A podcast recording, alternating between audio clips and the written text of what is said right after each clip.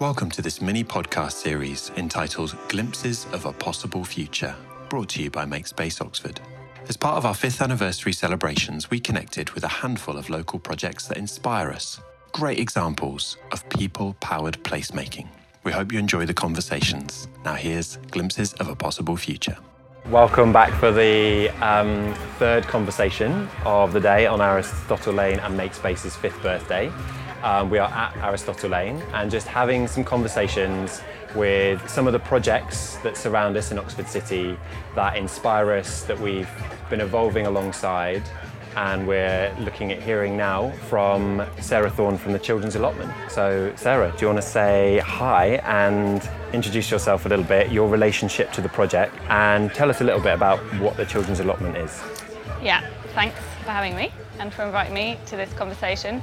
So The Children's Allotment started also about five years ago, and the project um, was an idea in, in Alice Hemming's mind for a long time, and then she managed to secure a lease with um, the council for ten years of peppercorn rent um, in order to create a an outdoor education and growing space.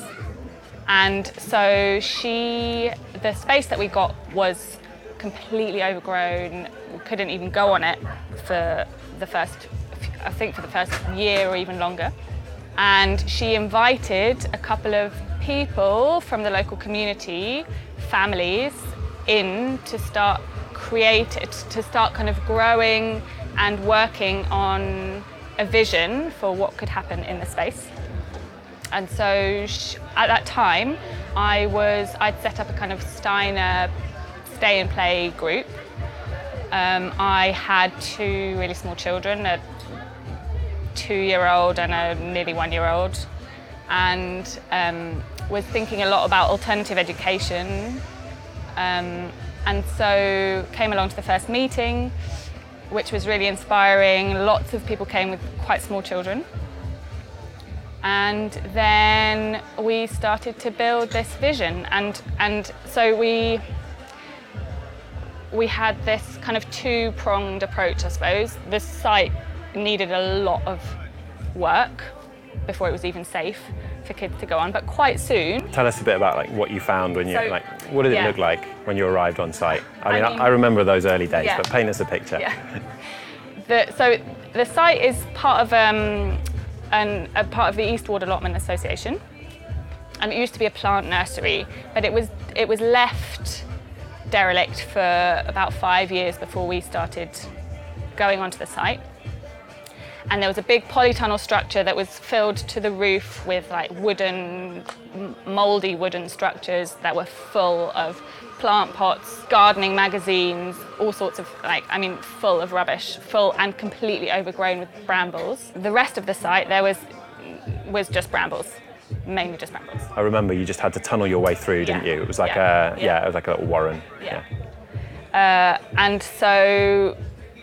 One side of the project was starting to kind of clear areas without kids involved, and we had the Good Gym, Good Gym, Good Gym, Good Gym, Good Gym. Yeah, yeah. Yeah, um, yeah, yeah, they were brilliant. They came and they did really big, big bits of work, and um, tackling the brambles. And there was, yeah, there was a lot of rubbish, a lot of debris because it was such a derelict site. People started fly tipping, and you know, it'd been left like that for a long time. So, but um, that was so that was the one kind of arm of what we were doing. The other side of our work was then starting to, and that's what I, I got really excited about, was to start gathering people together who were interested in alternative and inspiring approaches to education. So because we couldn't use the site for that yet, we used other sites around Oxford, actually often kind of cafes, because they had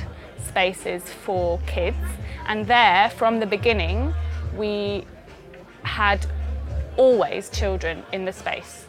So we had um, working groups, we invited people to come and give talks, um, we had a film series, all looking at really like past, present and also future kind of visions for for um, yeah, how to think about education differently. And that brought in really, that brought in a wide range of different people who were interested in that, mostly who also had small children, and we always had childcare at those sessions. So partly that was us rotating, looking after the kids. It was in the same space, so it was like, it wasn't a separate thing. Sometimes we asked for donations from the participants to pay somebody to do it. Sometimes it was just a table with some craft things that kids could be at and while we were having the conversation. So that became a kind of integral part of how we worked as a kind of group, and, and, and we grew as a group. Yeah. That we always, it, it really had kind of kids at the heart of it. Yeah. And I remember, so, you know, because the question was also like, how, what's my relationship to it? And from when I had my first child, I remember thinking like, what are the, um, what are the tools that our children or the next generation will need to face their future, the world, you know, like we, our generation, we can't, we can't create that, we don't know. And they need to have space in order to develop the skills to be able to do that. And so that, and I think there are lots of lessons for that in really alternative education. And in the U K, there is There is so little space for re- for alternatives to education, and I know there are places where it's a lot worse, and there are places where it's a it's much better. So I, you know, like in Germany, they have a wide range of alternative education spaces, and they are funded.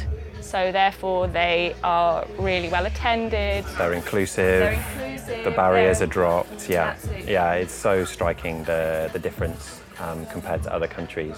And I think that's been really striking about your whole approach, is that idea of kind of creating together, being very inclusive, making sure that the kids are not separated yeah. is really powerful. Yeah. And it's wonderful seeing uh, the kids enjoy the site and play, and play whilst meetings are happening, and whilst, you know, well, work and play is sort of blended, isn't it? Yeah. And the sort of boundaries between between those ideas are sort of melted away. Um, And the site is incredible now. Like you, you cleared tons and tons of brambles and rubbish away. Yeah. And uh, so, tell us a little bit about um, what it what it looks like today and what's going going on on the site. Yeah. So now the site has been mainly cleared. We've got a beautiful kind of um, orchard area with lots of fruit trees. There's a little playhouse. There's some climbing structures. There's a big. The, we've cleared the polytunnel and recovered it. There was an old, uh, quite dangerous uh, building on it that we've taken down. We've and um, put up a really beautiful um, yurt in that in its place. There's a compost toilet and hand washing station, and now a whole load of different activities that happen in the site. So we have Roots Radical Learning, which is a, a self-directed learning group that use the space for three days a week, which um, which is really wonderful, and they have a very a very unique and very inspiring approach to education, which is a lot around um, non-violent communication with children. And then there's a growing group that use the we've got lots of raised beds, lots of um, vegetables growing. They come regularly to look after the kind of growing side things, and we have an after-school forest school program for children in the local, in the, from local primary schools. And I can sort of testify, it really is as good as it sounds. You know, the kids just love it, don't they? They can run wild, they can climb the trees, they can harvest their own fruit and veg. And and it's and it's within a safe space. You know, there are ba- there are edges to the site which mean that they can't just run away into the yeah. into East Oxford, but it, it feels big enough and spacious enough that they can almost just lead themselves into play and yeah. learning, which is yeah. really lush. Yeah, and I think part of that is because they have been so involved from the very beginning. It's theirs. And so it's theirs, yeah. And we have really observed, not only have they been there as the project has grown, but they've observed, we've observed what areas they gravitate to in the space, and therefore then cleared that area, or like they started like climbing on the trees here, so we, we cleared a bit of a, a space, and so it's grown really organically with the children and how they've used it. Yeah, I love that. Very much sort of just sensing and learning, very permaculture, but yeah. also just responding to to their demands. Yeah, it's really, really beautiful. So, that, I mean, there's there's so much to draw from this, and it, it really feels like it's um, it's unfolding into a new chapter. You've got the establishment of Roots, you're starting these um, these after-school clubs, and I think you touched on it, but really want to emphasise, you know, we've got, what is it, over half half the world's population living in cities, and it's growing rapidly. I think in the U K it's up at almost eighty-five percent of kids growing up in urban areas.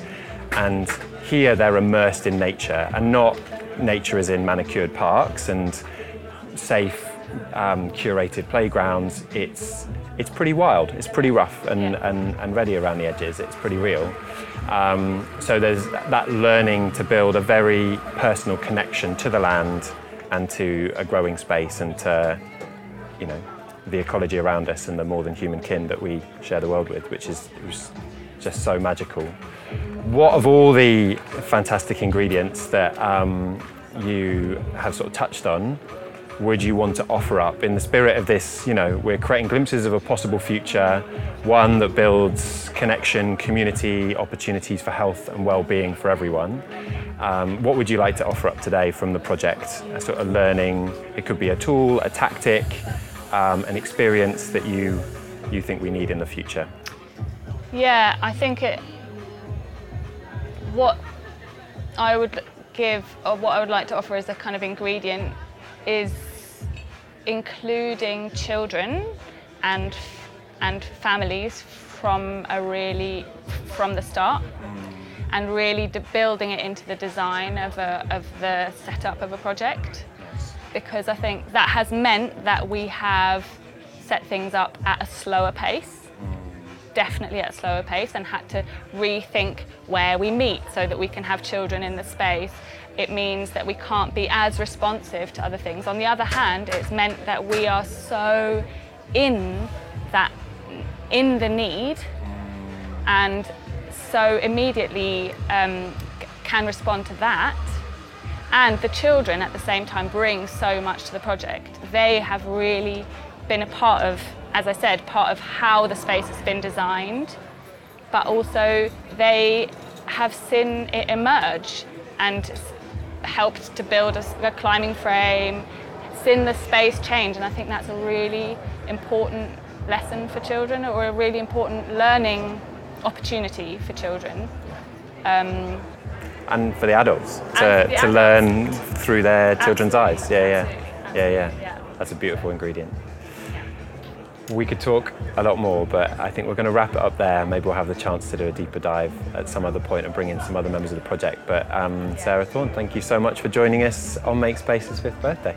Thanks for having me. All right. Thank you for listening to this mini podcast series entitled Glimpses of a Possible Future. We'd love to hear what you thought, and so do get in touch with us via socials or share it with a friend. And if you'd like to hear more news and events from MakeSpace Oxford and our wider community, then get in touch via our website and sign up to our newsletter at makespace oxford dot org.